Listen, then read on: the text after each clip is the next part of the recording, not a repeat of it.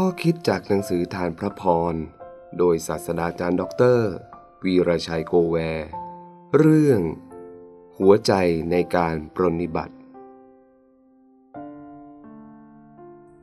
ฝ่ายมาธาวุ่นอยู่กับการตระเตรียมสิ่งทั้งปวงที่ต้องทำนางทูลพระองค์ว่า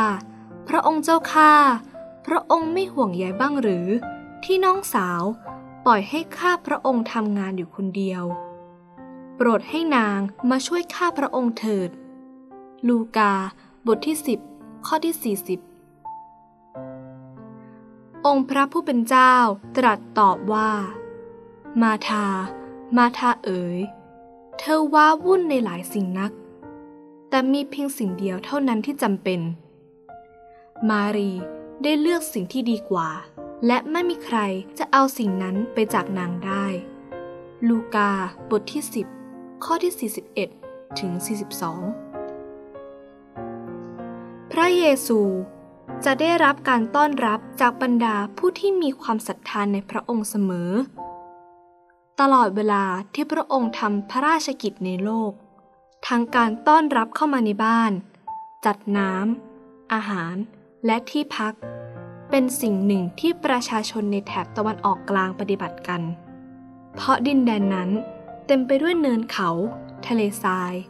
ไม่มีโรงแรมเหมือนสมัยนี้พระเยซูพบครอบครัวหนึ่งมีพี่น้อง3 คนชื่อมาธามารีและลาซารัสพวกเขามีความศรัทธาอย่างมากในพระองค์บ้านของเขาเปิดสำหรับพระเยซูและสาวกของพระองค์ตลอดเวลาในช่วงสุดท้ายก่อนพระเยซูจะเสร็จสิ้นภารกิจของพระองค์ในโลกพระองค์ได้ใช้บ้านหลังนี้อีกครั้งหนึ่งเจ้าของบ้านต้อนรับพระเยซูอย่างดีมาธาผู้เป็นพี่สาวกุลีกุจอเข้าครัวทำอาหารและจัดบ้านต้อนรับพระเยซูกับเหล่าสาวกแต่นางพบว่ามารีน้องสาวกลับนั่งฟังพระเยซูไม่ช่วยเธอทำงาน